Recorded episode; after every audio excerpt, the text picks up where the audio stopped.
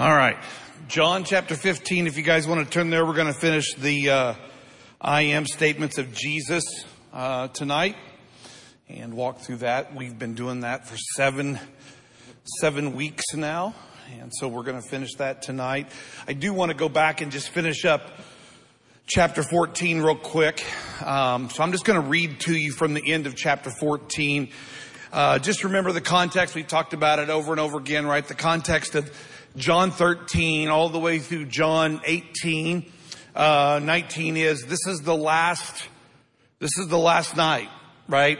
Before Jesus is arrested and ultimately crucified. This is it. And so we get a huge amount of information and we get a huge amount of conversation between Jesus and his disciples. These were people that had followed him for three plus years, walked with him, talked with him, slept with him, ate with him, and he's leaving and they're freaking out, right? They're worried, they're concerned, they're scared.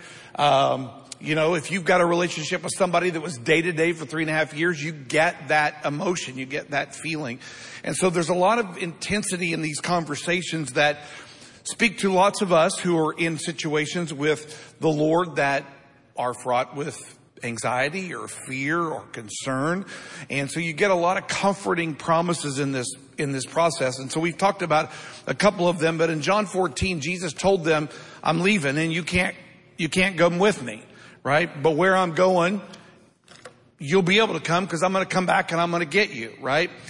And there was a lot of doubt on these people. I mean, listen, there'd been a lot of chaos that had happened in three years. And these men who were raised in the Jewish society had seen Jesus be threatened to be killed multiple times by these people, right? And now he's leaving. The only thought they have is either we're going to die with him or this is going to happen to us, right? And so Jesus speaks into that in the end of chapter 14. Jesus is telling them he's going to go away, right? And I just want to read to you what he says starting in verse 15. He says, if you love me, keep my commandments. He says, and I will ask the Father and he will give you another, another advocate to help you and to be with you forever. The Spirit of truth. He says the world can't accept him because it neither sees him nor knows him, but you know him for he lives with you and will be with you. Jesus tells them, I'm not going to leave you as an orphan, but I'm going to come to you. Before long, the world will not see me anymore, but you, he says, will see me. Because I live, you will live also. And then he goes on to, to reiterate that in the end of 15, or into chapter 15 and into chapter 16. And ultimately, right, what you find is that even in the middle of all of this fear, Jesus says, listen, I'm leaving, but I'm not leaving you. I'm not leaving you alone. I'm going to give you an advocate, right? It, the, we've talked about that word before. The advocate was a legal term. It described a defense attorney, someone that stood beside you, someone that defended you, right? Somebody was there to support you, somebody who was there to hold you up, to speak on your behalf.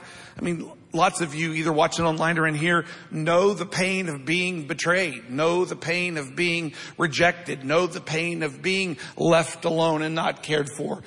Jesus assures them that that won't be the case, right?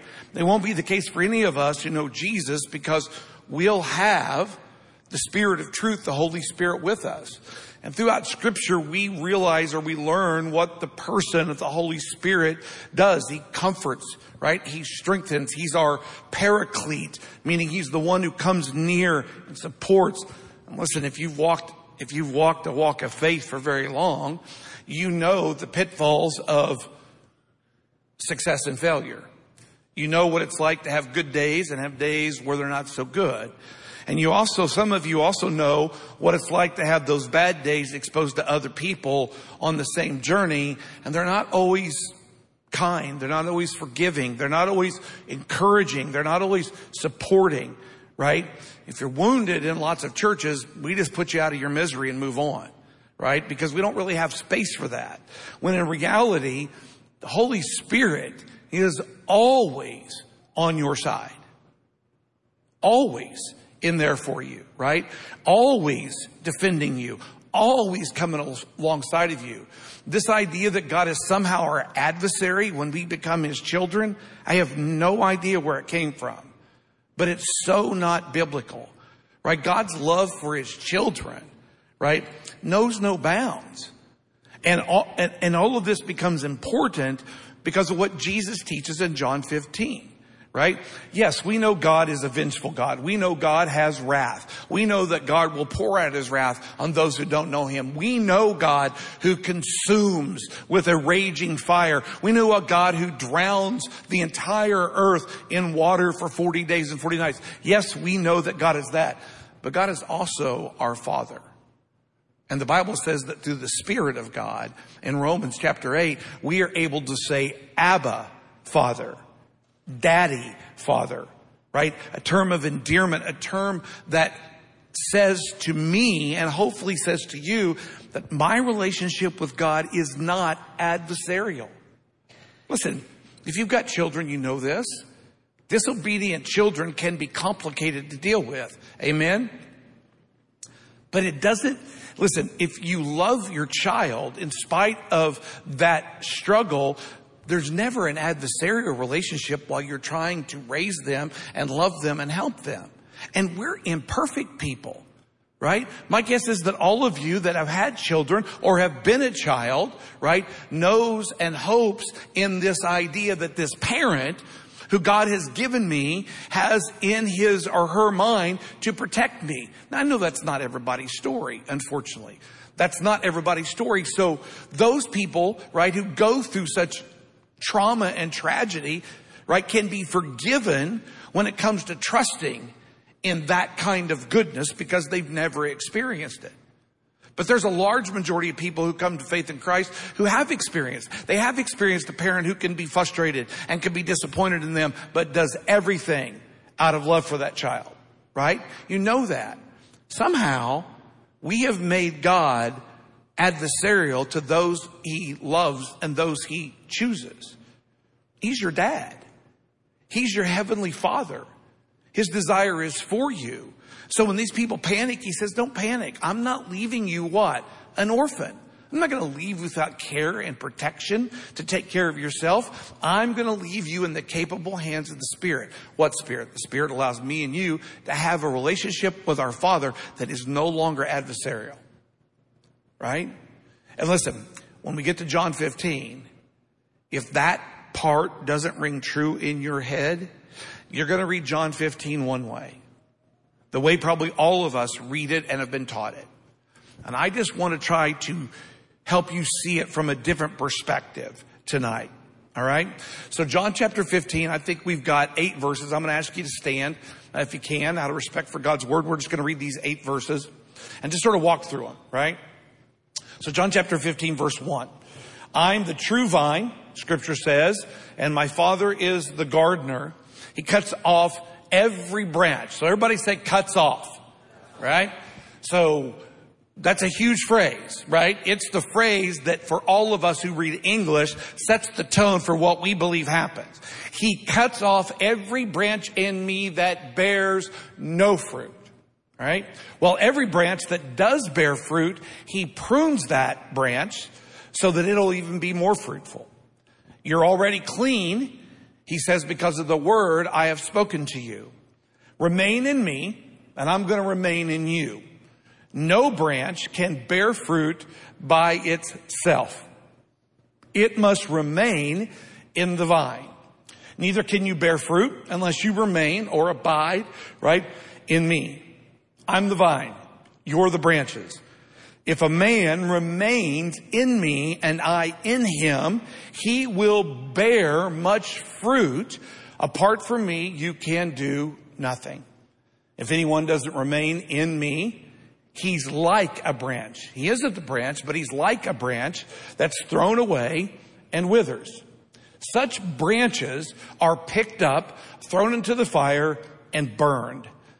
If you remain in me and my words remain in you, ask whatever you wish and it will be given to you.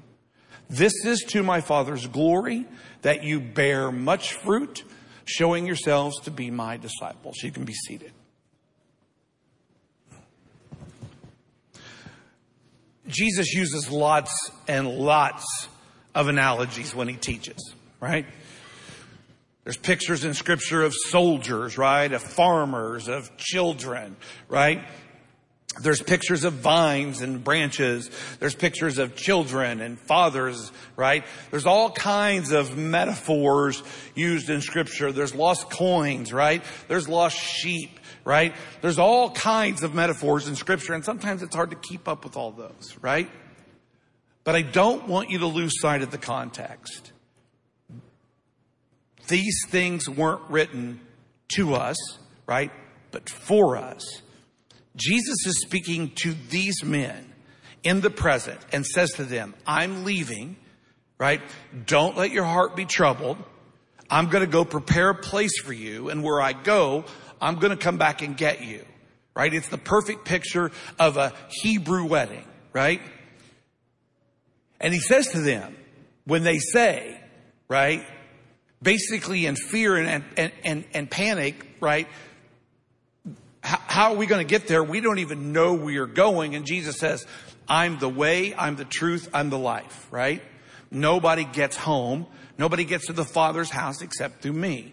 He makes the destination about a person, right? And not about a roadmap. He makes it about himself. So the only way, listen, the only way to get to heaven is through Jesus. Some people will say that's exclusive. Some people will say that's inclusive because who can accept Jesus? Who can? Anyone, right? And so it allows for that, but it's got to go through Jesus. And then he says to them, listen, when I leave, you're not going to be alone. You don't have to be afraid. The Holy Spirit, right? The Spirit of truth, your advocate, right? From the Father is going to come and he's going to be with you forever.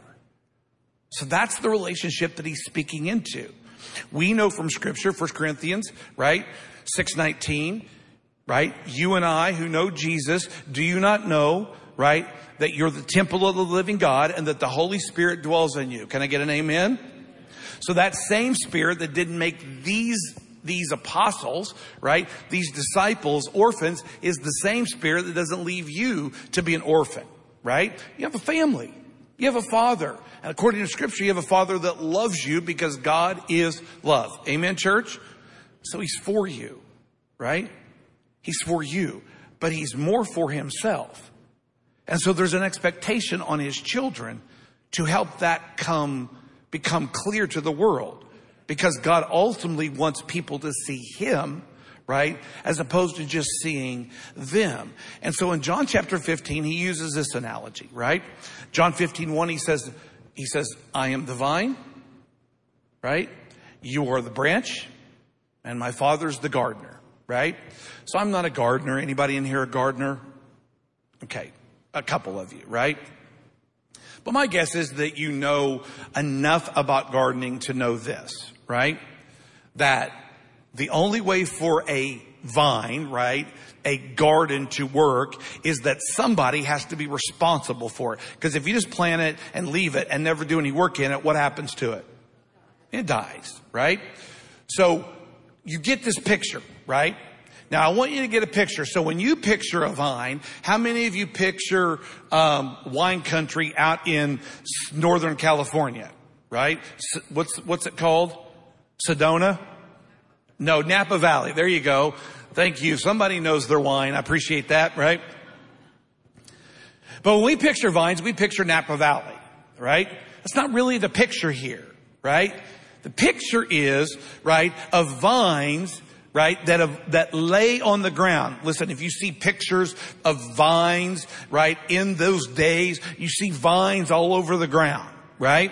And the, what the, what the gardener would do, right, is he would lift up these, these vines on the ground, right, to see whether or not these vines were able or were actually producing any fruit because if there was no fruit, he would go back and he would lift up that vine and he would check it out. And if that vine needed some help, that's what the gardener would do. Why? Because the gardener's sole desire is to get fruit from the vine and the branch.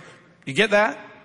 The goal of the gardener wasn't to kill it. The goal of the gardener was for the garden, the vine, to be productive. So Jesus says, I'm the vine and you're the what? Branch. So the goal of the gardener is to get the branch to produce what the vine gives it. Why? Because God, who's the gardener, isn't adversarial against his children. Right? So let's talk about this. So I, I broke it down just because my brain thinks this way, right? I used FP in every point. So here's the first one, right? Here's the first glimpse into this passage. Facilitate production, right? I'm the vine, you're the branch, right? Any branch in me that doesn't bear fruit, right? I take up, I cut off. We say cut off, right?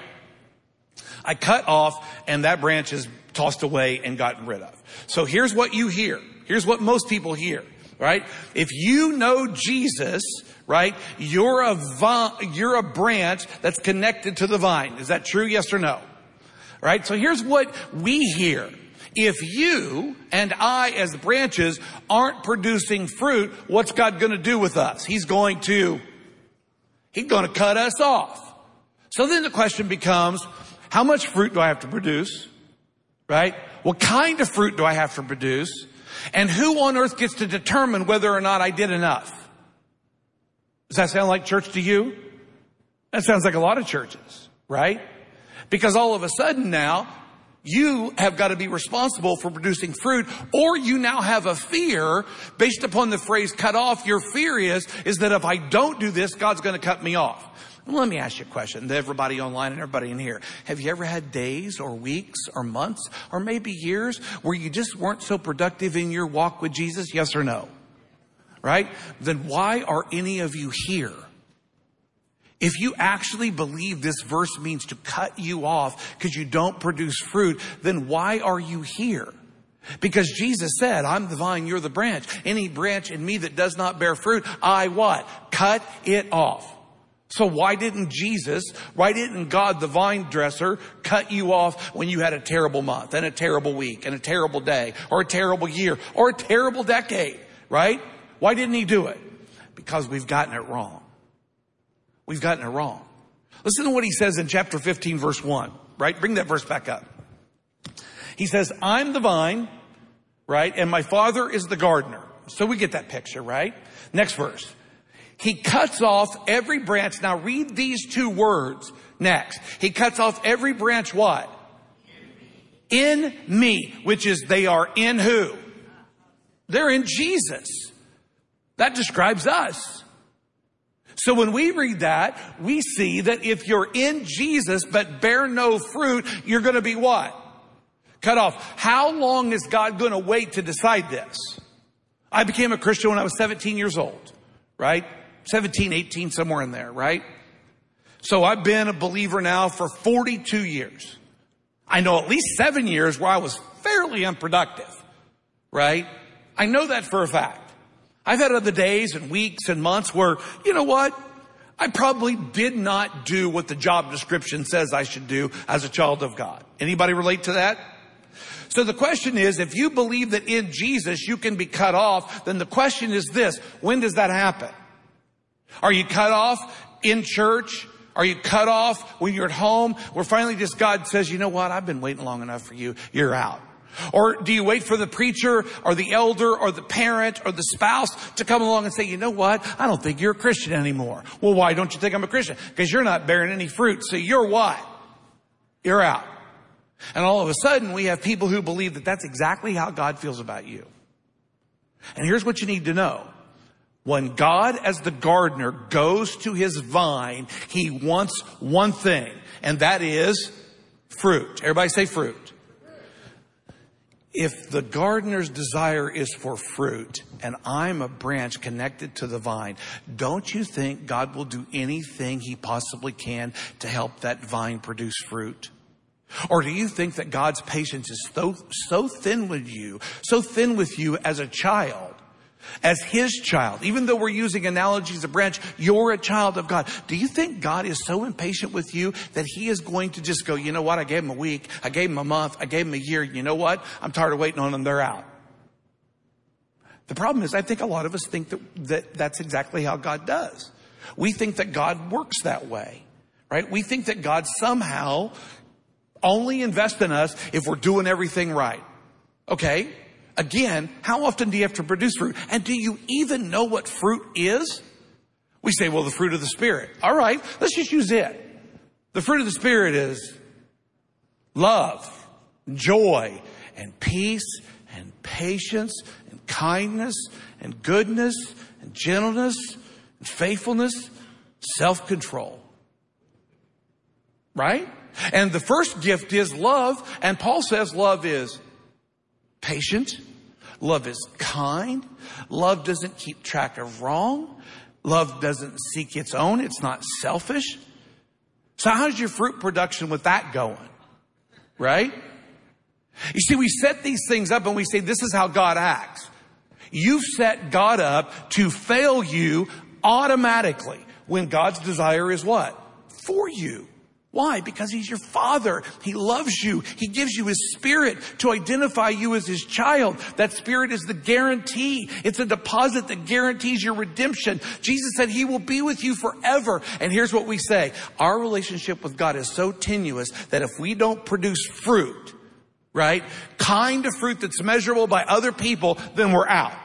I do not believe for a second that's what Jesus is telling these people. I believe that Jesus is telling them that you have a gardener that will quote, right? The, the, so here's where the, here's where the Greek language comes into play, right? So go back to that verse, go back to that verse one, uh, in John 15, right? Uh, verse two, excuse me. He cuts off. So the Greek word there is airo, I arrow, right? And it translates, it means to lift up right? It, it's translated to mean I lift up, right? I lift up so I can take away or I lift up so I can take off, right? But it's the idea of lifting something up. It's, it's a root word in the Greek, meaning you don't have to go through a bunch of other words to figure out the meaning. It is of itself a root word and it means to lift up. So instead of saying cuts off, let's read it and use the word lifts up. I'm the vine, right? Let's go back to verse one, right? He says in verse one, I'm the vine. Go back to verse one there, David, John 15, 1. I'm the vine. My father is the gardener. Verse two, he, say it again. He lifts up because the vines are on the ground. He lifts up every branch in me that what? Now tell me the picture you have of the vine dresser. What's he trying to do with the vine? He's trying to help it what? Grow and produce food. Because maybe it's gotten moldy. Maybe down there it's been trampled. Maybe down there it's suffered in some way that can't do it. So what's the gardener do? He lifts, listen, you can read Jewish, you can read about this when you study Jewish culture. The, the gardener would lift up the vine and lay it on a rock right? Or they would build some kind of makeshift trellis to allow the vine to somehow get the flow back into it. Doesn't that make more sense to you that if you're a branch and you are in Jesus, if you're in a season where you're not producing fruit, does it not make more sense that God would do what he can as a gardener to help you produce fruit? Doesn't that make more sense to you? And yet we read it and we go, well, he's just about, he's, he's about to cut us off. It's no wonder people don't want to go to church because how long, what, how long of a season can you have where you're not producing fruit and still feel comfortable coming to church? Right? I've been in ministry, paid vocation ministry for 40 years. And I can tell you this, that it does not take very long for a person who's a Christian, who's having a really bad season, not doing right, right? Not acting as a child of God, not, not aligning their life with God's directives. I can tell you, it doesn't take very long for that person to leave church if they believe that God's adversarial relationship is watching them every day. And is that really how God is? Because if he is, then why are you here? I don't know all of your stories, but my guess is your story ain't a lot different than mine. My guess is that many of you who've walked with the Lord for a little bit of a time have had seasons where you were just a non-productive branch. Yes or no? Well, what's convinced you that God hasn't cut you off? You see, if we interpret that he cuts off every branch that bears no fruit, you have to ask a lot of questions. What kind of fruit? How long can I go? Right? Who gets to decide? Does he wait until I'm dead to tell me that? Or does he do it while I'm still living and then I'm pretending to be a Christian when all the while God's going to surprise me at the end and go, hey, I cut you off. You see how complicated that is? And here's the thing about that philosophy. The only reason that philosophy or that theology was ever accepted was that man could be in charge of your life. Been to those churches? Where men decided what you could and couldn't do, where men decided this is how you should live, how you should dress, how you should look. And here's the thing, if you don't, you're not a Christian. Anybody know of those kinds of churches? Yeah. You see, when you set up that kind of theology, you tell, you tell people who show up at your church, we're in charge of monitoring your behavior. Because God will cut you off if you don't produce fruit. I think it's a terrible misrepresentation of Jesus. I think it's a terrible misrepresentation, most of all, of the gardener. The gardener loves you the gardener loves his child. The gardener's desire, according to verse 8, is to produce much fruit. So why would he cut it off when he has a better chance of getting fruit just by being tender and taking the time to help facilitate it? You see, Jesus, or the writer of Hebrews says in First Corinthians, or first, or in Hebrews chapter 4, excuse me. In Hebrews chapter 4, the writer of Hebrews tells discouraged people, right? He tells them, we have a high priest that sympathizes with our weaknesses. Anybody grateful for that? Are anybody grateful that Jesus sympathizes with your struggles? Yes or no? Right? So here's what he says. He's so sympathetic to your struggle because he's lived it, right? He's walked it. Hebrews chapter 4 says that we, listen, you and I, as God's children, as the branches connected to the vine. He says this, when you're in trouble and you need mercy, not judgment, when you need grace, he says, go to the throne of God and boldly approach it with confidence. Do you know when you need mercy? When you're in a courtroom and you've done something wrong and you throw yourself at the mercy of the court, you're admitting I've done wrong, but my only hope is that you will grant me mercy. Do you know what happens to most Christians when they do wrong? They run away from the what? The Father. Why? Because we have convinced you through our terrible teaching that God is not okay with you when you mess up. And every, almost every one of you, not all, not everybody, I get it. But most parents want their child to feel comfortable and safe coming to them when they're messed up, right? We don't want our, listen, how many of you as parents want your kids hiding things from you? Anybody? No. When our children mess up, we want them to what? Feel safe, feel loved, and come and own it. And yet how many of your children did that? Not very many. Why? Because they didn't trust you. They were afraid right? Because the picture is that's exactly how God works. Now listen, don't give me this nonsense about God's wrath. God's going to pour out his wrath. We already know that from scripture. But why would God pour out his wrath on his children? Because they're having a bad month, a bad week, a bad year. They're not producing the, the fruit that you want. You actually think that God is so impatient with you when the Bible tells us that God's love is never ending, do you think God becomes so impatient with you in a season of non-fruit production that he's just going to cut you off? I don't. And you know why I know it? Because it didn't happen to me. And I'm not special. There's nothing special about my seven year hiatus from honoring God. And I know God didn't cut me off. And my know, my truth from this passage is that the gardener isn't cutting off the vine or the branch. He's lifting it up. He's facilitating what? He's facilitating production, right? He wants that in this person. God wants you to represent Him well. God wants you to produce fruit that glorifies and magnifies Him. Do you think He's done with you?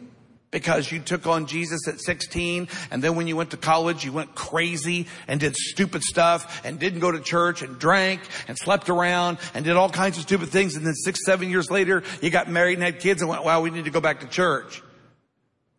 And it's like now, well, I can't go to church because maybe I'm cut off.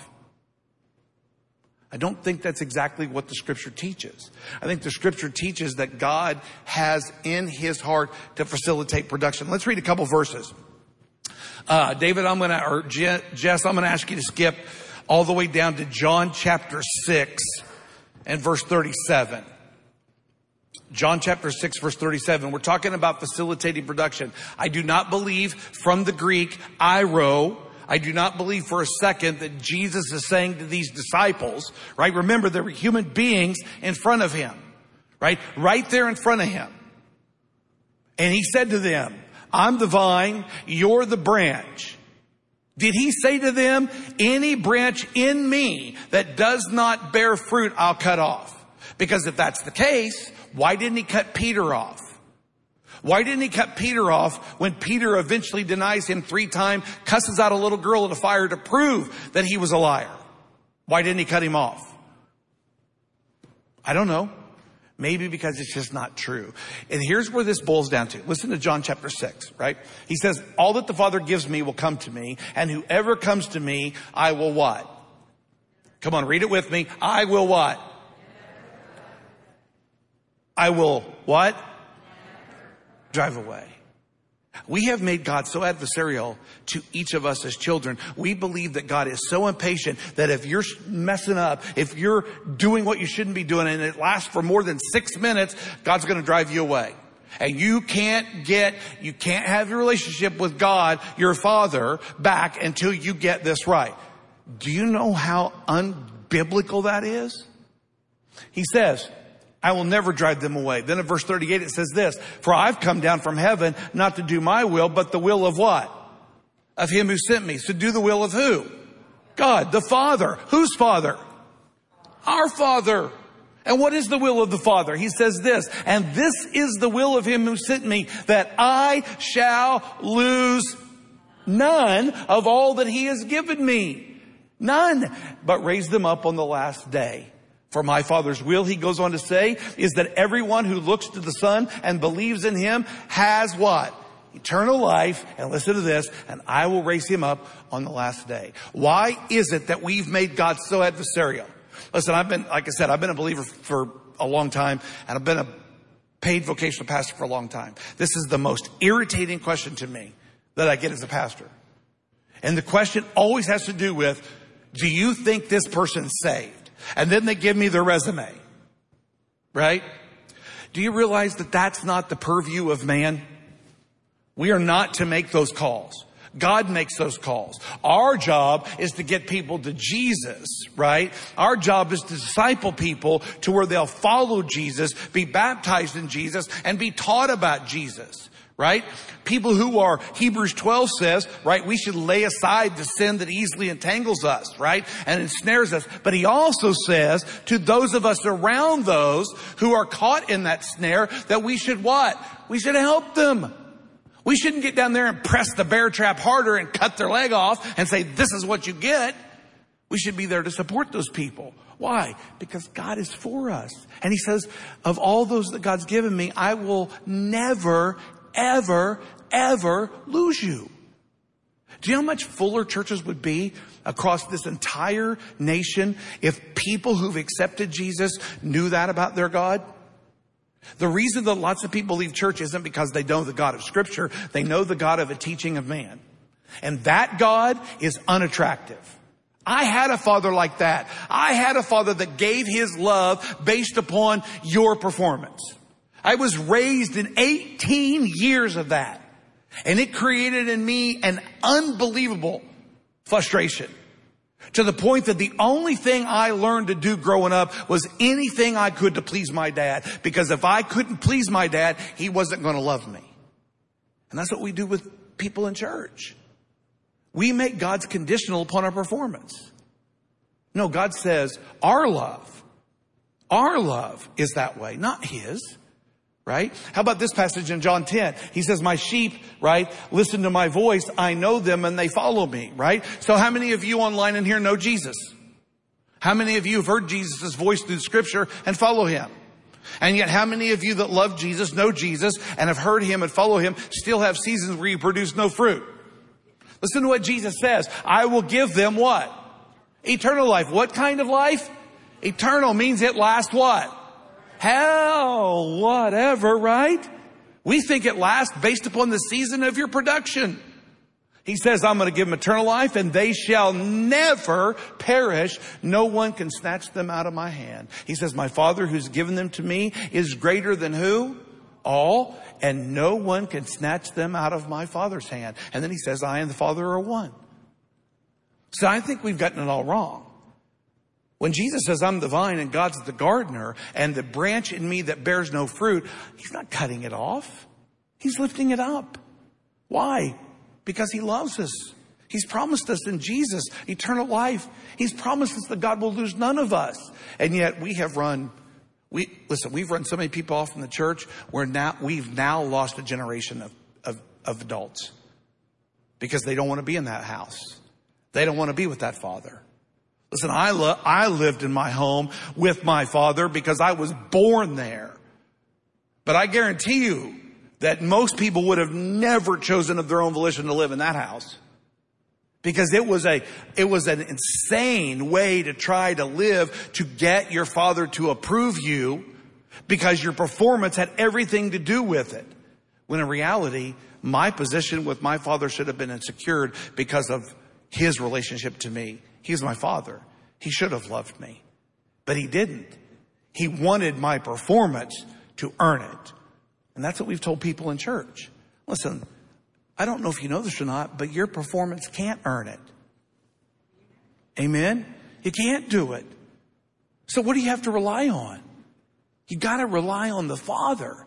You've got to rely on His relationship with you. Because if you are sitting there in here listening and you're watching on online listening and you think you've earned this, because you somehow are so godly and you've done the right things, you're crazy.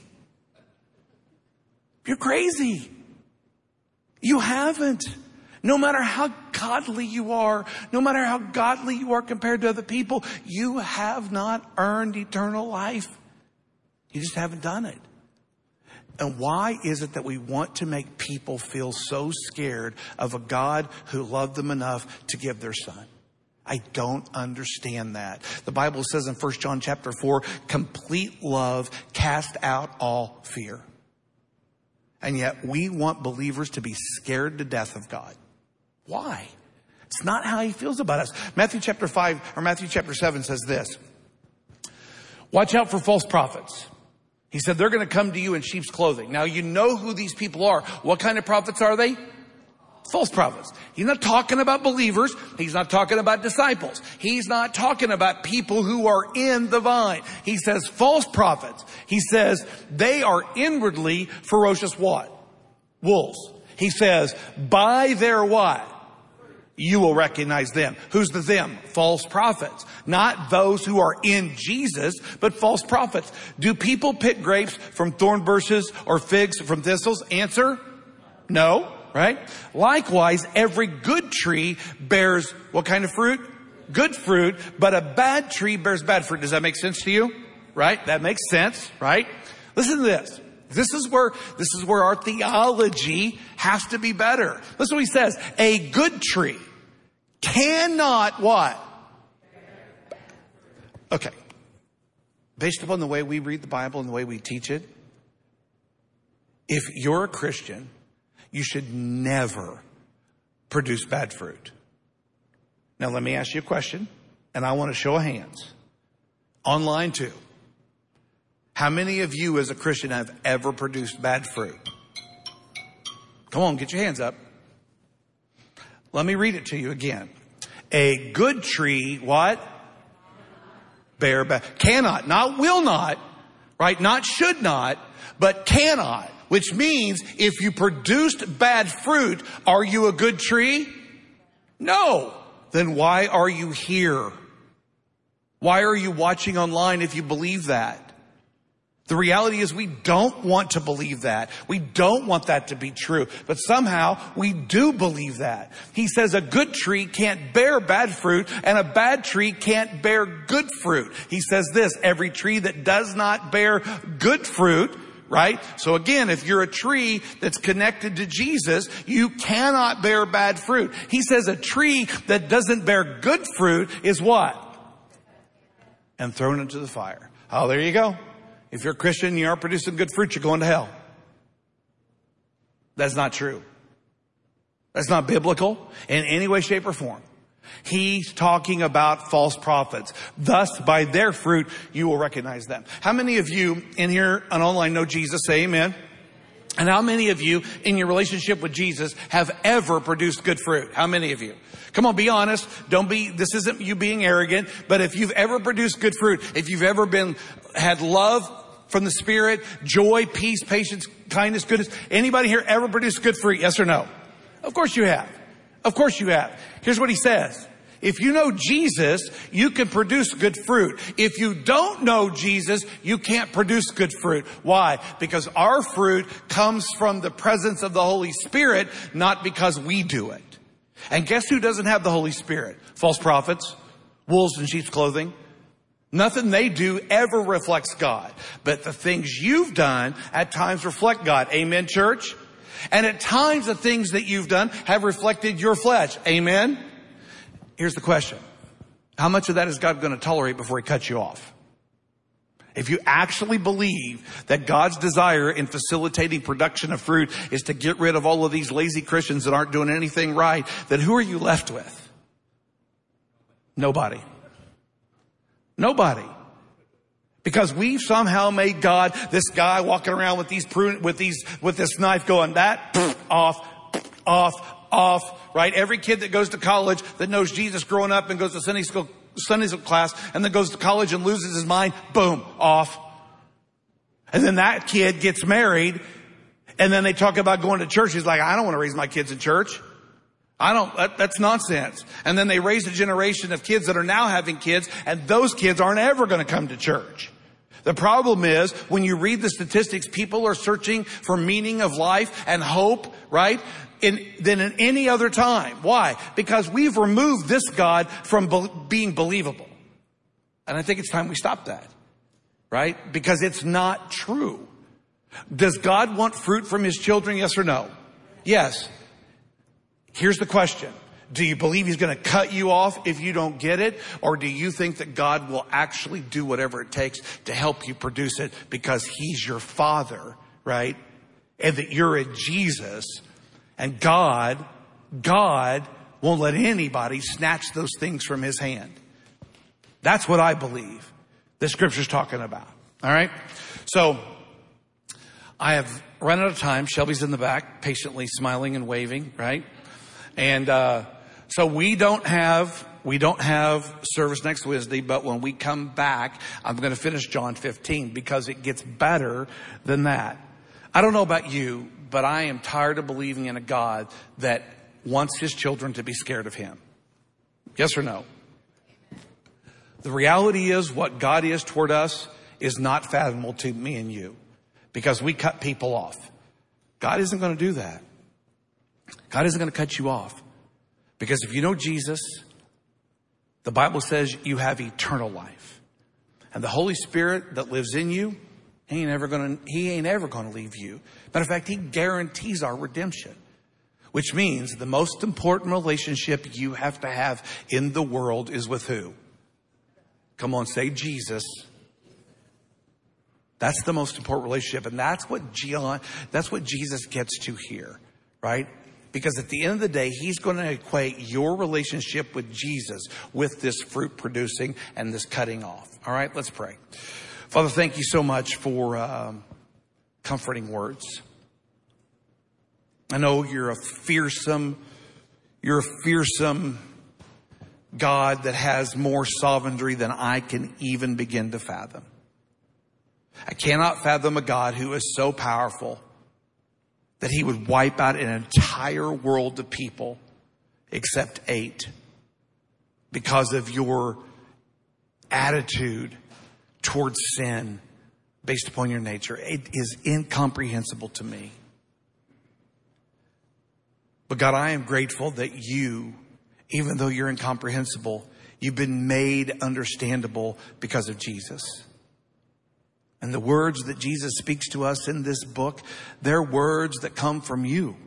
The work that Jesus did, it came from you. It's according to your will. So God, I just pray that you'd help us interpret it better. You'd help us to understand it better. So instead of driving people away from a God that's got a pitchfork and a fire and ready to cut us off at any sign of lack of production, that we'll understand you are forbearing with your children. You love your children. And your desire is to get every one of us home safe. So God, increase our trust in you, increase our peace with you, remove fear from the equation, God, and help us to learn to walk in that trust and in that faith. I pray in Jesus' name. Amen. God bless you, church.